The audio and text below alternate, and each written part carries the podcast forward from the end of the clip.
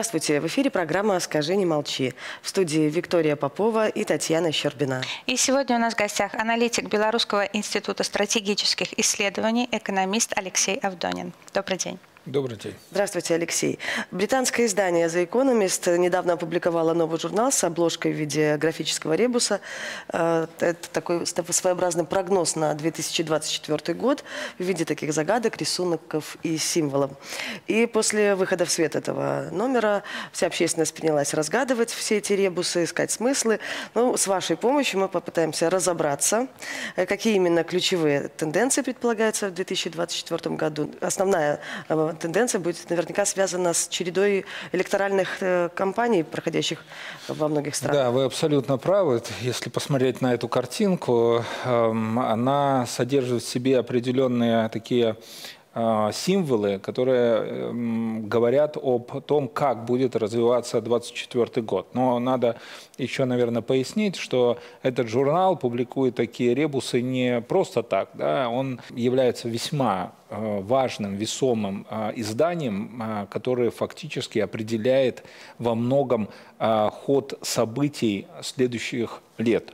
Это так называемые футуристические центры, которые говорят, вот так мы видим будущее, и этот посыл они дают инвесторам, дают э, политикам, э, дают э, там, управленцам, и тем самым они как бы подталкивают на мысли, какие действия, какие решения надо принимать. Но вот вы правильно отметили, что основной тренд у них заложен прямо в центре, этот символ 8, 6, 8. Если вот э, дать картинку еще раз и э, показать ее, мы можем увидеть, что как раз по центру заложена вот эта цифра 868.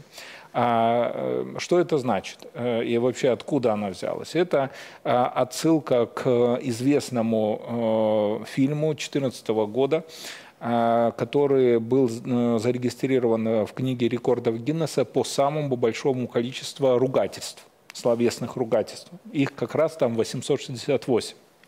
Но почему именно эта цифра использовалась э, в этом ребусе, это как раз э, говорит о том, что выборы будут непростыми. Старые элиты уходят, новые приходят. Между ними будет борьба. Естественно, это будет э, борьба выражаться в, в определенных разногласиях и медийных разногласиях на каких-то телевизионных площадках, в газетах, слив какой-нибудь информации на одного, на другого политика. То есть борьба будет сложной, и, конечно, это э, будет сопровождаться определенными ругательствами. Да? Вот поэтому они и закладывают и говорят о том, что 2024 э, год – это год э, электоральных кампаний в огромном количестве э, раз, стран мира, да, более 70, по-моему. И не зря вот э, вот эта цифра 6, да, вот 866, угу. она сделана в виде э, куба с шестью гранями, да, но этот куб одновременно олицетворяет э, избирательную урну. Да, поэтому вот они вот так попытались завуалировать э, тенденции, ну, как бы это даже не то, что какой-то прогноз. Это банальная, наверное, статистика электоральных э, кампаний, понимание их, знание, в какой стране будет про проходить, но, конечно же, они э, больше внимания уделяют электоральным кампаниям в Евросоюзе, в Российской Федерации, в Соединенных Штатах Америки, да, э, и понимают, что от э, выбора да, или от того, как будут проведены эти кампании в основных центрах силы, так и будет дальше развиваться и мировая экономика, и мировая история а, мировая политика. И поэтому как раз вот на этом ребусе центральное место отведено Именно как раз электоральным кампаниям. Но мы также видим, что Байден и Си Цзиньпин на картинке смотрят в разные стороны. Говорит ли это об охлаждении отношений между двумя державами? Абсолютно правы там э, в, в нижней части по центру они э, как бы удаляются. Да? Все, вот, кто пытался расшифровать этот ребус, они говорят о том, что они не просто смотрят, они как бы так удаляются, в таком движении как бы находятся. Но о чем это говорит? Разногласие между Китаем и Соединенными Штатами Америки как э, крупнейшими экономиками мира будет нарастать. С чем это связано? Понятно, что каждая из стран пытается удержать лидерство и в экономике, и в финансах, и одновременно задавить своего конкурента. Мы видим, как Соединенные Штаты Америки вместе со своими сателлитами пытаются вводить все больше и больше санкций. Не только э, против Китая, но и против России, э, против Белоруссии, против отдельных стран Ближнего Востока, э, Африки, Латинской Америки. А санкции – это определенная форма экономической борьбы, конкуренции, нездоровой конкуренции. А, она ориентирована на то, чтобы ослабить возможности производителей, к примеру, Китая, поставлять свои продукцию, свою продукцию в Европу, а, в Соединенные Штаты Америки, получать за эти денежные э, средства и одновременно ограничивать возможность приобретения современных технологий. Все те санкции, которые вводились против Китая последние, наверное, вот 7 э, лет, начиная с Байдена 2016 года, они все были ориентированы на то, чтобы задавить возможность э, передачи Китаю передовых технологий. А какие технологии? Это в первую очередь связанное с микроэлектроникой, с производством а, э, сверхмелких и сверхбыстрых э, проводников, а, создание так называемых э, искусственных солнц или токамаков. Это исследования в области атомной энергии, это исследования в области космоса. А Все это а, делается для чего? Для того, чтобы не дать возможности ни Китаю, ни э, там, России, ни нам а, не совершить технологический рывок.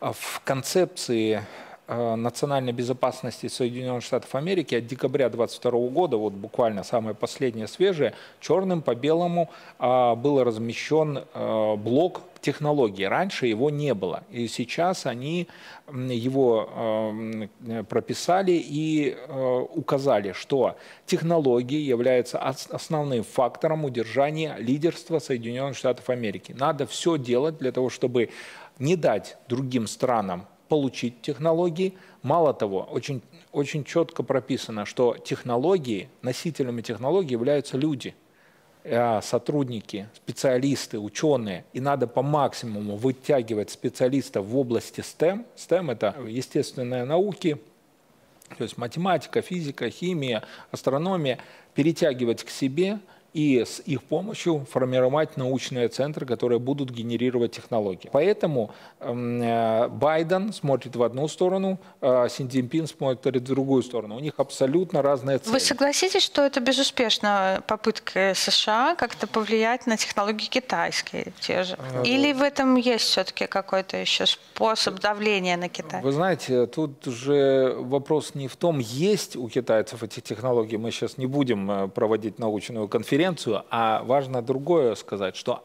Соединенные Штаты Америки пытаются затормозить технологическое развитие и Китая, и России, и нас. Но, но им это удается? Но, но в действительности это иллюзия, понимаете? Это вот ну они вот, как сели, да. сели в кабинете, вот как мы сейчас э, за столом чай пьем. И придумали. Да, да, и говорим, так, э, кто у нас враги? Ага, вот, вот давайте, чтобы им, нам было хорошо, а им плохо, давайте придумаем вначале концепцию свою национальной безопасности, а потом скажем своим там менеджерам, чтобы они эту концепцию начали реализовывать через санкции и так далее. Но это иллюзия, понимаете? Потому что как нельзя удержать удержать технологический процесс развития человечества, так и нельзя кому-то э, эту технологию не дать она все равно каким-то образом вырвется. Тем более, что мы уже с вами определили, что технологии – это люди.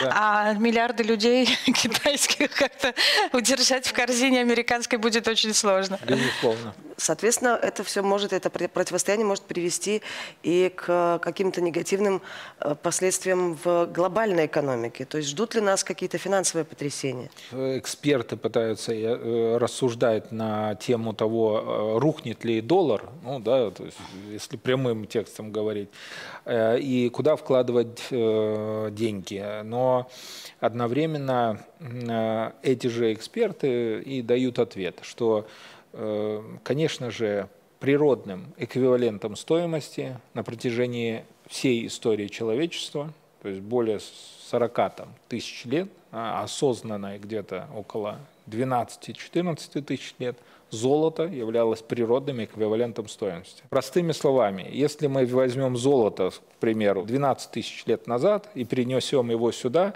за это золото мы все равно здесь сейчас, в это время, купим все, что хотим. А если мы возьмем какие-нибудь бумажные деньги там, с 9 э, века э, и принесем их сюда, ну, они, понятно, что ничего не стоят. Да?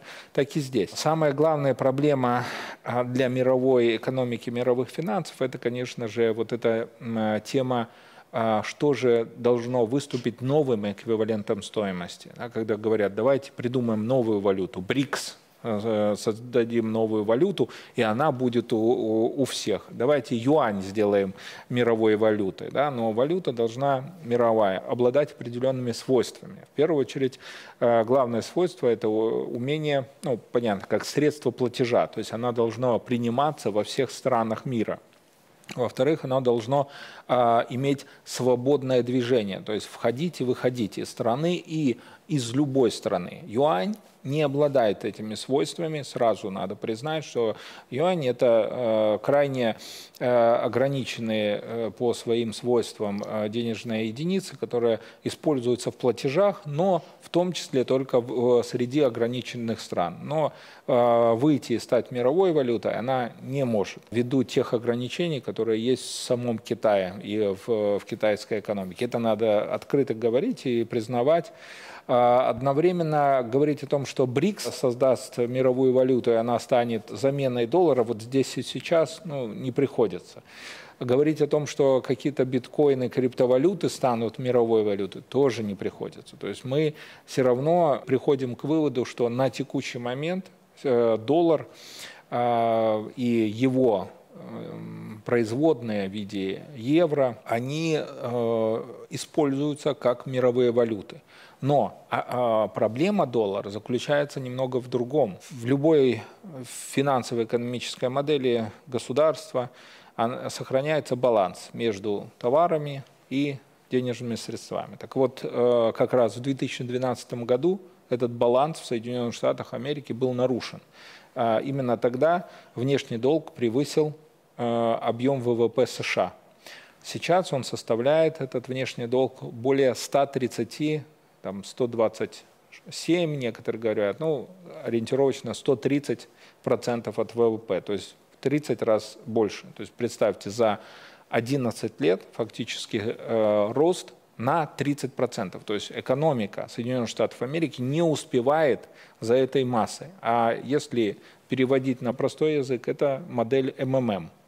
Потому Пирамида что денег да. много, обязательств но они не обеспечены. Ничем не обеспечено. Мало того, надо тоже открыто говорить о том, что количество долларов, находящихся в обороте в наличном и безналичном виде, э, в 25 раз превышает э, объем ВВП.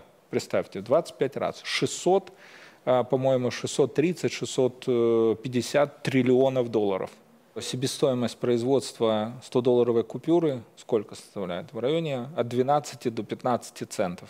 И ну, округляем до 10 центов, соотносим 100 долларов эквивалент и 10 центов себестоимость. Сколько навар маржинальность? Тысяча. Тысяча. Тысяча процентов, представьте. И вот это тысячу процентов, они каждый раз изымаются, идут туда, в Соединенные Штаты Америки. Конечно, эта модель не устраивает всех. Это модель порабощения. Самое главное, что американцы ничего нового не придумали. Федеральная резервная система а, не была а, инноватором. Это модель старой Римской империи. Римская империя завоевывала э, территории, а потом пришли к самому главному выводу. Не надо завоевывать, надо давать кредиты всем и так, чтобы все использовали их валюту. Держать в кабале, да, таким э, да, образом? Да. Э, важно же э, понимать, что вот процесс дедоляризации, который э, инициирован и у нас, и в России, и в том же Китае, э, и в принципе в странах БРИКС, э, он связан с тем, э, с чем? С тем, что для любых платежей мы должны использовать а, другое средство платежа. Это может быть российский рубль, это может быть наш белорусский рубль, это может быть юань использовано, да, а, но в этом случае мы уходим вот от этой кабальной системы, о которой мы рассказали. И все равно у вас будут спрашивать, как у экономиста, так в какой валюте мне лучше хранить деньги? Да, ну, мы чуть-чуть коснемся золота, да, потому что все сейчас побегут в ювелирные магазины покупать золото. Но э, золото всегда оценивается в первую очередь монетарное золото. Монетарное золото – это те, которые продают э, наши банки, э, и оно обладает 999 пробой. Это вот те самые слитки, да, которые... Да, это слитки. Да. Но инвестировать в приобретение слитков тоже надо очень аккуратно. Надо понимать стоимость золота, как оно растет, а по какой цене вы можете приобрести этот слиток, по какой продать. Куда инвестировать? Э, в первую очередь, знаете, всегда э, спрашивают, куда инвестировать. Надо инвестировать в себя, в своих детей и э, в свое здоровье для того, чтобы вы могли прожить дольше, быть больше со своими детьми, внуками, следующим поколением, дать им больше. И поэтому всегда надо э, э, рассматривать деньги это как средство для достижения каких-то целей, а не э, для того, чтобы сберечь, при этом полностью уничтожая свою жизнь, свой быт за счет какой-то экономии. Я согласна. То есть деньги должны работать, правда, Алексей? Ну а все-таки для экономики Беларуси что грядущий год готовит? Я знаю, что вы не любите гадания, предсказания и так далее, но мы вас э, в роли Кассандры еще не видели, поэтому расскажите нам прогноз на 2024 год для Беларуси. Беларусь, э, самое главное, за э, вот эти 22-23 год очень сильно подняла свою экономику, нарастила объемы экспорта э, в Россию, э, в Китай, в страны дальней дуги. Мы экспорт-ориентированная э, экономика. Естественно, для нас важно, чтобы наша продукция продавалась за рубеж. Раз мы продаем ее за рубеж, значит, у нас идет приток валюты. Мы зарабатываем ее. И вся эта динамика полностью отражается, отражалась и будет отражаться на наших стат данных. У нас в настоящее время, представьте, ВВП растет э, с темпами 3,8%, то есть около 4%. Растет э, золотовалютный запас, он уже более 8 миллиардов 250, э, по-моему, миллионов долларов. Одновременно промышленность растет колоссальными темпами 8% все это сохранится в 2024 году. Вот такие высокие темпы сохранятся. Почему? Потому что Беларусь сохраняет вот тот баланс, о котором мы говорили про США.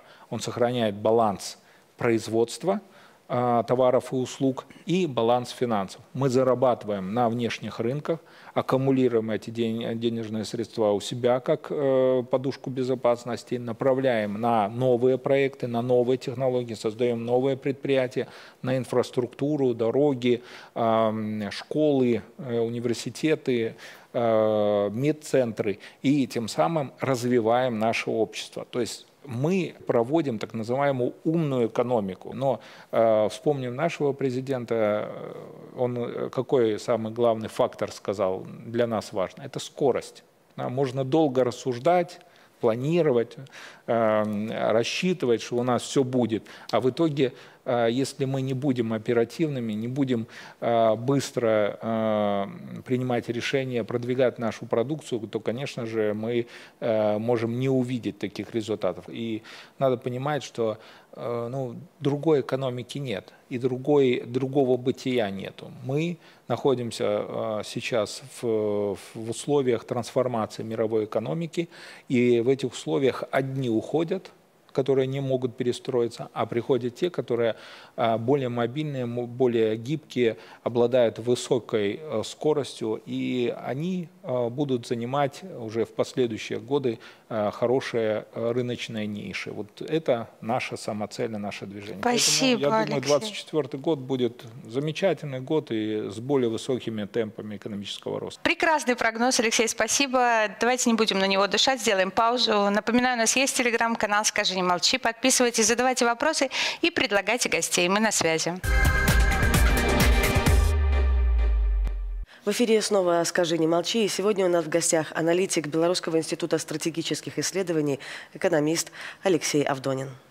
Вроде бы отдохнули, Алексей, от пандемии, уже успели выдохнуть, что коронавирус миновал, но вдруг э, новости с Китая, что какие-то новые там страшные болезни грядут, и снова пандемия нас очередная ждет. Это пропаганда или это близко к правде? Если вспомнить э, наш ребус э, с первой нашей части, угу. то как раз вот на нем в правой части они и предсказали о том, что высока вероятность появления различных катаклизм, а как природных катаклизм, так и связанных с э, эпидемиями и э, пандемиями. Угу. И, и Самое интересное, что многие начали как раз после публикации э, вот этого журнала говорить о том, что э, в Китае э, началась не то что эпидемия, но рост заболеваемости респираторными различными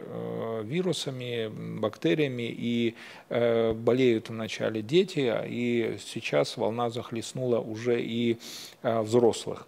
И это в действительности как бы так. У меня знакомый знакомые есть в Китае, сами э, переболели вот буквально эту неделю, и очень тяжело попали в больницу даже, и только через капельницы их э, смогли э, восстановить. Самое главное, что никто не может объяснить, что это. Но по внешним признакам это вначале схоже с гриппом, а потом переходит воспаление легких. Опять вся та же пневмония, да? Которая... Ну, как бы да. Да, поэтому э, говорить о том, что э, это прошло, ну, не представляется возможным. Да. Скорее всего, но говорить о том, что это некая пандемия или это некая провокация снова американцев, мы не можем. А это те явления, которые, в принципе, всегда сопровождали человечество. Все зависит, э, конечно же, от того, как современная медицина реагирует на эти вызовы.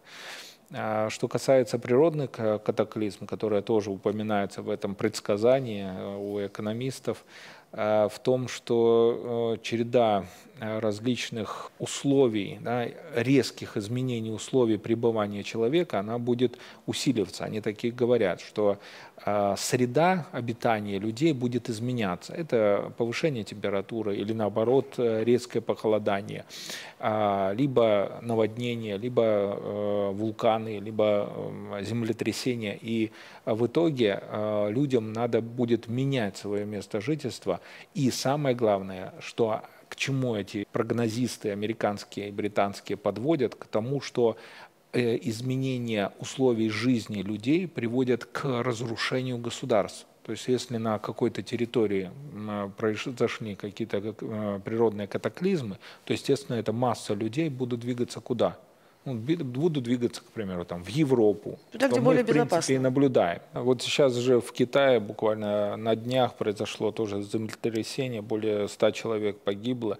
А, притом я вот связывался тоже с коллегами с Китая, спрашивал, а, а, было ли сильное землетрясение. Говорит, ну не столько землетрясение, а сколько крайне низкая температура что привело к обмораживанию людей. Да? То есть мы видим несколько факторов. С одной стороны фактор э, землетрясения, другой фактор крайне аномальные низкие температуры для этой местности, которые при, приводят к гибели людей.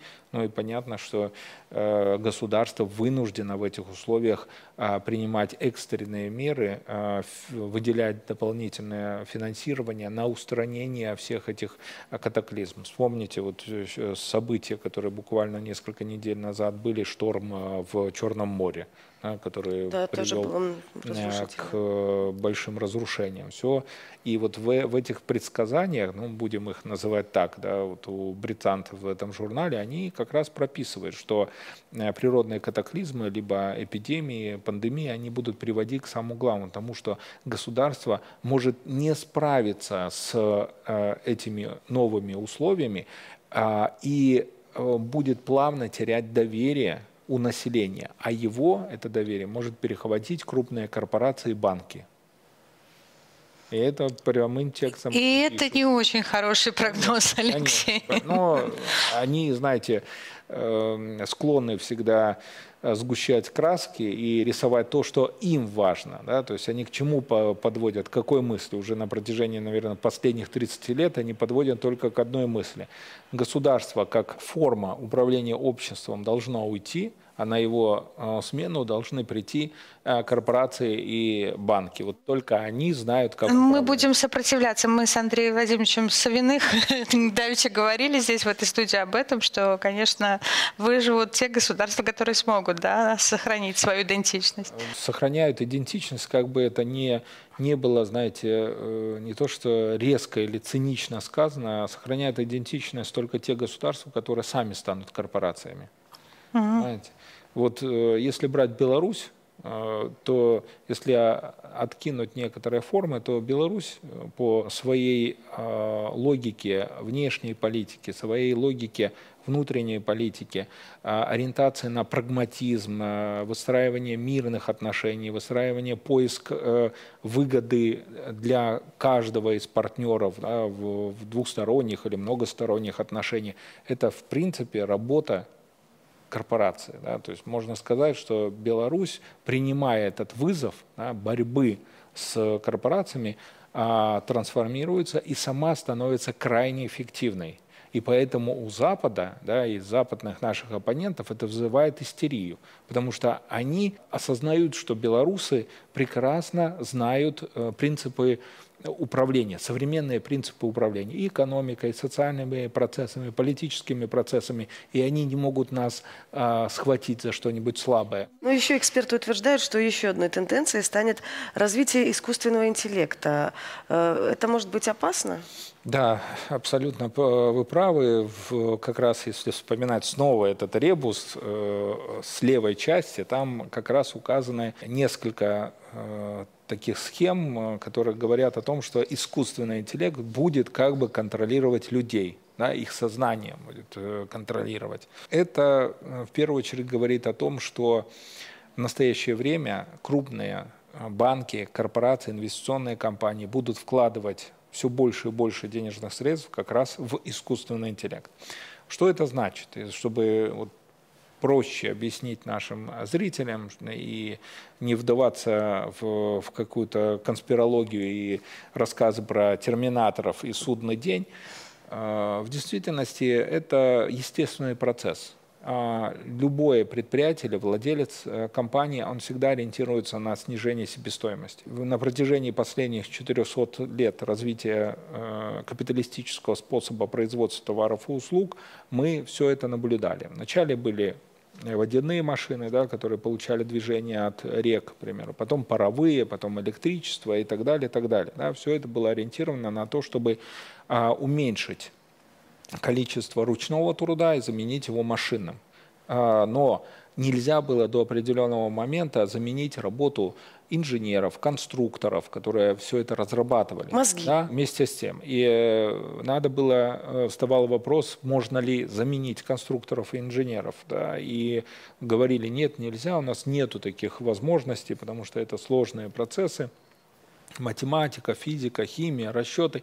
А сейчас, благодаря э, искусственному интеллекту, а э, по-другому это большой, это система, которая способна обрабатывать большие массивы данных, находить э, между массивами данных э, логику, э, из логики э, принимать решения и как бы человеку подсказывать. Ну, э, к примеру, что это значит?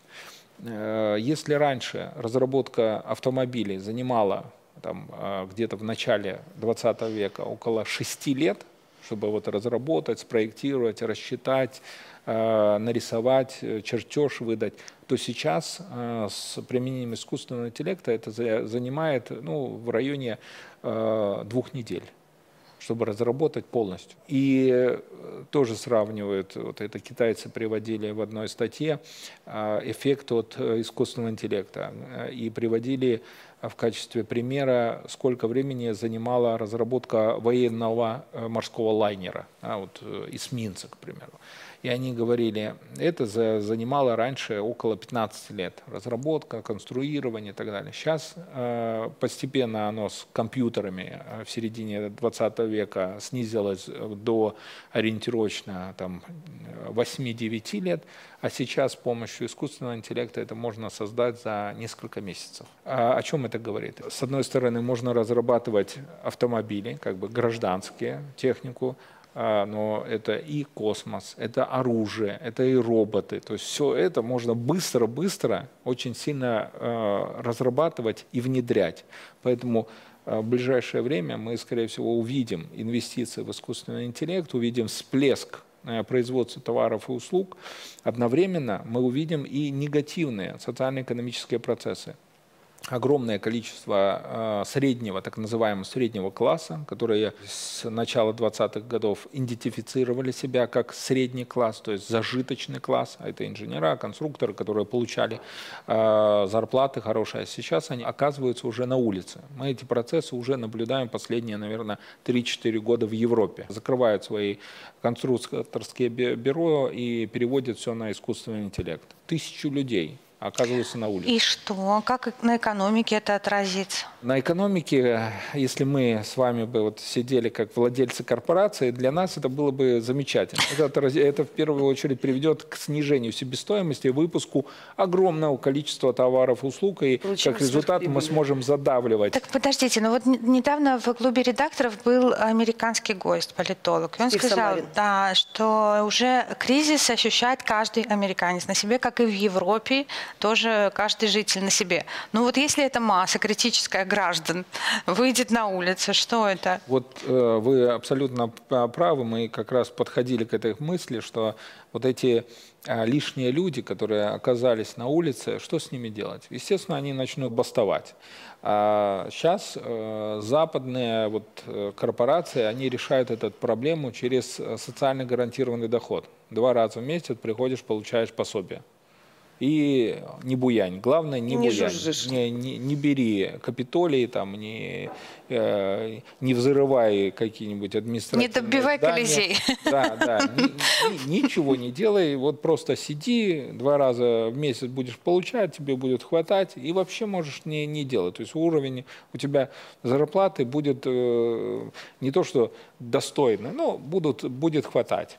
Но вся эта модель, она тоже временная. Все прекрасно понимают, что пустые напечатанные деньги в конечном итоге будут приводить к инфляции. И сейчас в Европе мы это полностью наблюдаем. В Европе самая мощнейшая инфляция с конца Второй мировой войны. Потому что они в период пандемии напечатали огромное количество денег и сейчас пытаются удерживать э, спокойствие вот этих э, уволенных масс э, с помощью дотаций различных. Чем это закончится? Закончится только одним, и мы это уже с вами видим. Единственным средством борьбы с социалистическим протестом, вот этим протестом масс, может являться только правые радикальные партии. И то количество праворадикальных лидеров, которые сейчас приходят в странах Европы к власти, свидетельствует о том, что а, корпорации, те, которые управляют этими процессами, они приняли решение для того, чтобы подавить а, социальные бунты, необходимо правые радикальные партии, лидеры. А, они ничего нового не придумывают. В любых книгах по политологии написано, что капитал всегда использовал а, правые радикальные партии для борьбы с социалистическим протестом, протестом масс. Почему? Потому что они строят а, свою политику, эти правые партии, на идеях национализма, а, а значит вместе с ними приходят некие силовые группировки, Помните, правый сектор ну, конечно. Украины и начинают это... с помощью страха подавлять всех остальных. Это они виноваты в моих проблемах. То есть перенаправить гнев. Гнев и, а, мало того, сформировать в обществе э, чувство, э, тотальное чувство страха. Вот страх должен пронизать э, низшие слои, трудовые слои, э, пронизать вот это малоимущих, да, получающих пособие, а для того, чтобы они пребывали в этом состоянии страха. Ну, мы да, что-то подобное наблюдали в 2014 году, да, в Одессе, когда Да, после да, того, как сожгли да. дом профсоюзов, собственно, люди на улице больше и не выходили. Вот это, это вот такая э, метод управления э, обществом, который сейчас э, они избрали для того, чтобы подавить э, любой социальный протест. Ну, я думаю, что все равно даже это не остановит э, последствия этой революции научно-технической, или как она теперь называется, правда же? Ну, дальше что? Ну, они отсидятся. Это клопы, которые их уже начинают съедать. Да. Это бомжи на улицах, которые растут в геометрической прогрессии, ну и так далее. То есть, ну, не все решается право силовым блоком. Помните, сразу встает вопрос, а что, что же они все-таки придумают для них? Ну ладно, там социально гарантированный доход – это временная вещь. А что, что кардинальным такое, стратегическое решение? И обратите внимание, какое большое количество пиара сейчас идет по поводу лунных программ, марсианских программ, правильно? Ну, мы можем Ну и, утрировать и здесь еще, знаете, может быть, это цинично прозвучит, но пандемию тоже никто не отменял. Да, понимаете, э, э, геноцид, они в открытую говорят о том, что геноцид надо проводить. Э, Вспомните, вот вице-президент США еще в июне 23 года на пресс-конференции заявила, что основная наша задача это электромобили, зеленая энергетика и снижение населения. И все, что, что, э, что вы сказали? Ну, и потом ее пытались... э, Когда пи- вместо питьевой воды соленую в Палестину закачали в резервуар, это что? Это геноцид. Именно. Это геноцид. Вопрос, естественно, который волнует сейчас очень многих, э, касается нашего региона. Что прогнозируется в части СВО? Нам, конечно, сложно прогнозировать, потому что мы не в генштабе сидим и э, не принимаем решения. Ну, по крайней мере, вот э, э, журнал The Economist, да, вот те специалисты, Они как- вообще как- ничего что они не прописали. И, кстати, это тоже характеризует их отношение к украинскому вопросу. Его нет уже. Нет, там Зеленский есть, они его нарисовали, но в том числе они нарисовали, что Зеленский как бы ориентируется на милитаризацию, на войну, а Российская Федерация, она ориентируется на мир и мирные соглашения и мирное разрешение данного вопроса. Но мы в том числе должны признать, что команда Байдена, его окружение, они все, естественно, зарабатывают на Украине, зарабатывали и ранее, до 2014 года, потом после 2014 года, и э, на войне они тоже хорошо зарабатывают. Э, Поэтому для них война – это бизнес. А почему тогда ему отказали в последнем транше Зеленскому? э, отказали не ему, а отказали э, военные оборонные корпорации, отказали Байдену. Потому что Байден всех уверял, что украинский проект приведет к, к счастью для всех. Россия рухнет, Китай отойдет от России, Иран отойдет от России, Россия останется одна, и мы Россию еще раз, э, как э, там в 90-х годах при Ельцине, разделим, э, установим контроль над ее ресурсами и заживем еще лет э, 50, будем жить припеваючи, и все проблемы с нашим перепроизводством товаров и услуг решим через э, э, Ресурсы э, России. экспорт да, э, этой продукции в Россию. Этого не произошло. И э, оборонные корпорации, которые под честное слово Байдена поставляли туда оружие, а не получали денег, а сейчас приходят и говорят, ну как бы... А где? э, а где? И э, вспомните, этот э, э, Госдеп США оправдывался о том, что нет, все ресурсы, которые выделяли Украине, они 90% пошли в оборонные корпорации Соединенных Штатов Америки. В открытую э, об этом говорят. А, но деньги же выделяло кто? Правительство. Под честное слово Байдена э, как бы фактически Байден, став президентом, он взял бюджетные деньги, направил их не на медицину, там, или на образование, а направил на вот этот украинский проект и на оборонные корпорации. Но бюджетных денег тоже уже не хватает. И все приходят, говорят, так денег не хватает, у нас и так дефицит, куда ты, куда ты вкладываешь? Он говорит, «Э, ну давайте тогда закончим. Вот они просто взяли и закончили. А что долго ли умеючи? Они же так и делают. Самолет загружаем и Да, вылетаем. вот э, Афганистан закончили, сейчас Да. Украину заканчиваем. Они заработали на этом проекте. А что потом будет с этим проектом? А, Неважно. Но Это одно и то же, как Они уже свое отработали. Американские, британские э, корпорации еще в начале 20 века эксплуатировали нефтяные месторождения. Вспомните, там на Ближнем Востоке, в Африке приезжали, забирали эту нефть, все это экологическая катастрофа, оставляли, дальше уезжали. Почему? Потому что все дальше это расходы, а доходы только вот на э, самые сливки снять. Вот они сливки сняли, сейчас уходят. Коротенький вопрос. Скажите, а это он верил в воздушные замки, что удастся этот проект? Или это, ну, как Были бы еще какие-то третья расчеты? игра какая-то? Не, это в действительности они э, внутри себя верили, что им удастся. Они в действительности, вот, э, знаете, когда мечта соединяется с верой, э, появляется э, неправильный анализ и неправильные планы. Вот американская Пускай элита, обращаются в Белорусский институт стратегических Стратегических исследований. мы им спрогнозируем. А мы сейчас ненадолго прервемся, после небольшой паузы снова вернемся в эту студию. Пока подписывайтесь на наш телеграм-канал «Скажи, не молчи». Все наши выпуски ищите на YouTube-канале «Беларусь-1».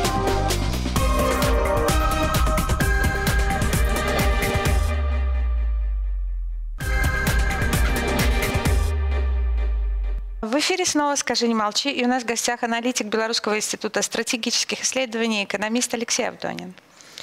Э, На днях э, на заседании Генассамблеи ООН была принята резолюция Российской Федерации о недопущении героизации нацизма, что, в общем-то, позволяет надеяться на то, что мир э, не сойдет с ума и что память о подвиге Красной Армии э, советских людей будет все-таки э, поддерживаться. Собственно, чем мы и занимаемся.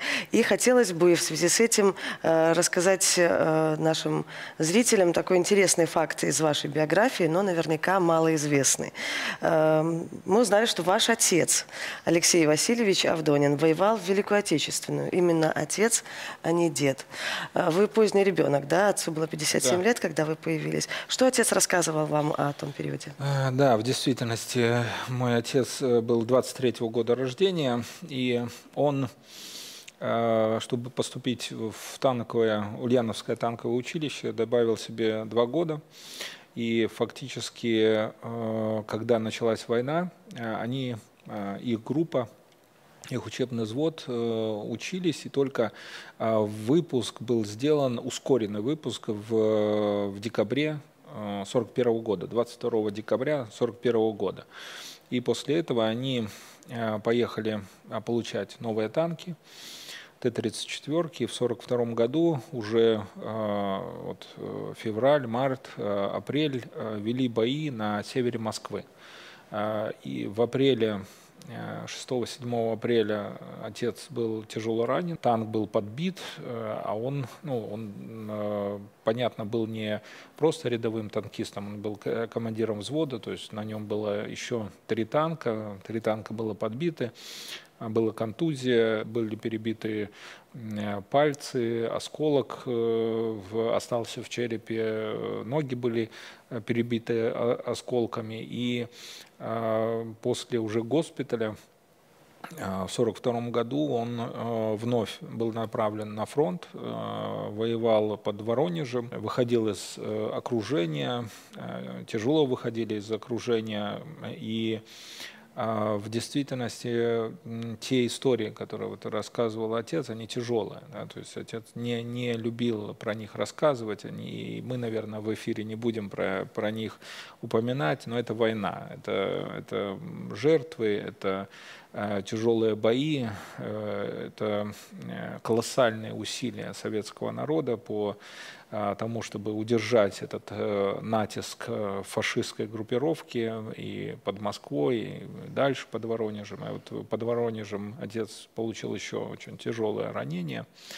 И уже после этого весь обожженный, с обожженными легкими, лицом, искривленными пальцами, хотели его комиссовать, но приняли решение э, перенаправить его уже как ответственным за механику, танковую механику, и после этого он уже проходил э, службу э, в Забайкалье, и так получилось, что уже в 1945 году ему пришлось воевать в том числе и с Квантунской армией. А, поэтому у отца а, есть а, и ордена боевые, э, два ордена Красной Звезды за участие в боевых действиях, э, два ордена Отечественной войны и медали, в том числе медали за победу над Германией, когда Сталин смотрит в, на запад, в сторону Германии, и э, над победой над Японией когда Сталин смотрит на восток. Поэтому отец, э, конечно же, воспитывал меня вот э, в этих э, традициях понимания и знания того сложного периода и что значила советская власть, Советский Союз для всего вот, советского народа. Да? Мы не будем разделять русского, белорусского, для всего советского народа. А, потому что если бы э, тогда не выстояли, то понятно, что фашистская машина уничтожила бы всех, геноцид был бы страшнейший, уничтожение было бы страшнейшее, и в принципе не было такой бы страны уже ни Беларуси, ни России, ни... И нас бы наверняка В принципе бы нас не было, потому что у них ориентация была только одна на жесткое уничтожение и подавление. Последующем отец уже после войны продолжил э, службу в вооруженных силах Советского Союза и закончил Академию бронетанковых войск имени Сталина, на то время она называлась, сейчас имени Фрунзе, э, потом стала называться. И э, он в том числе был командующим в, в отдельных э, танковых дивизиях и э, в свое время участвовал в важных для Советского Союза операциях, но не будем упоминать о них, потому что про них до сих пор еще э, все, все документы не раскрыты. Но ну, ваш отец признавался, что если бы не война, он стал бы художником. Это он да. писал маслом на холсте, вот его картины, да, мы можем увидеть. А вы в себе замечаете какие-то таланты художественные? Да, в действительности вот э, отец откуда э, вот э, сумел так э, хорошо рисовать, он э, сам из Москвы и его отец, то есть мой дед, э, учился на, в тот момент, это 20-30-е годы в Москве на Бауманке, э, в Бауманском университете. И там а, у них было общежитие, как для студентов, абитуриентов, потому что какие студенты? Они все прошли гражданскую войну. Мой дед ходил на занятия с револьвером и с шашкой, знаете, с именными при том. А, и вот там, на Бауманке, а, в одном из зданий, был в подвальном помещении мастера. Они рисовали плакаты – Э, различные лозунги, плакаты.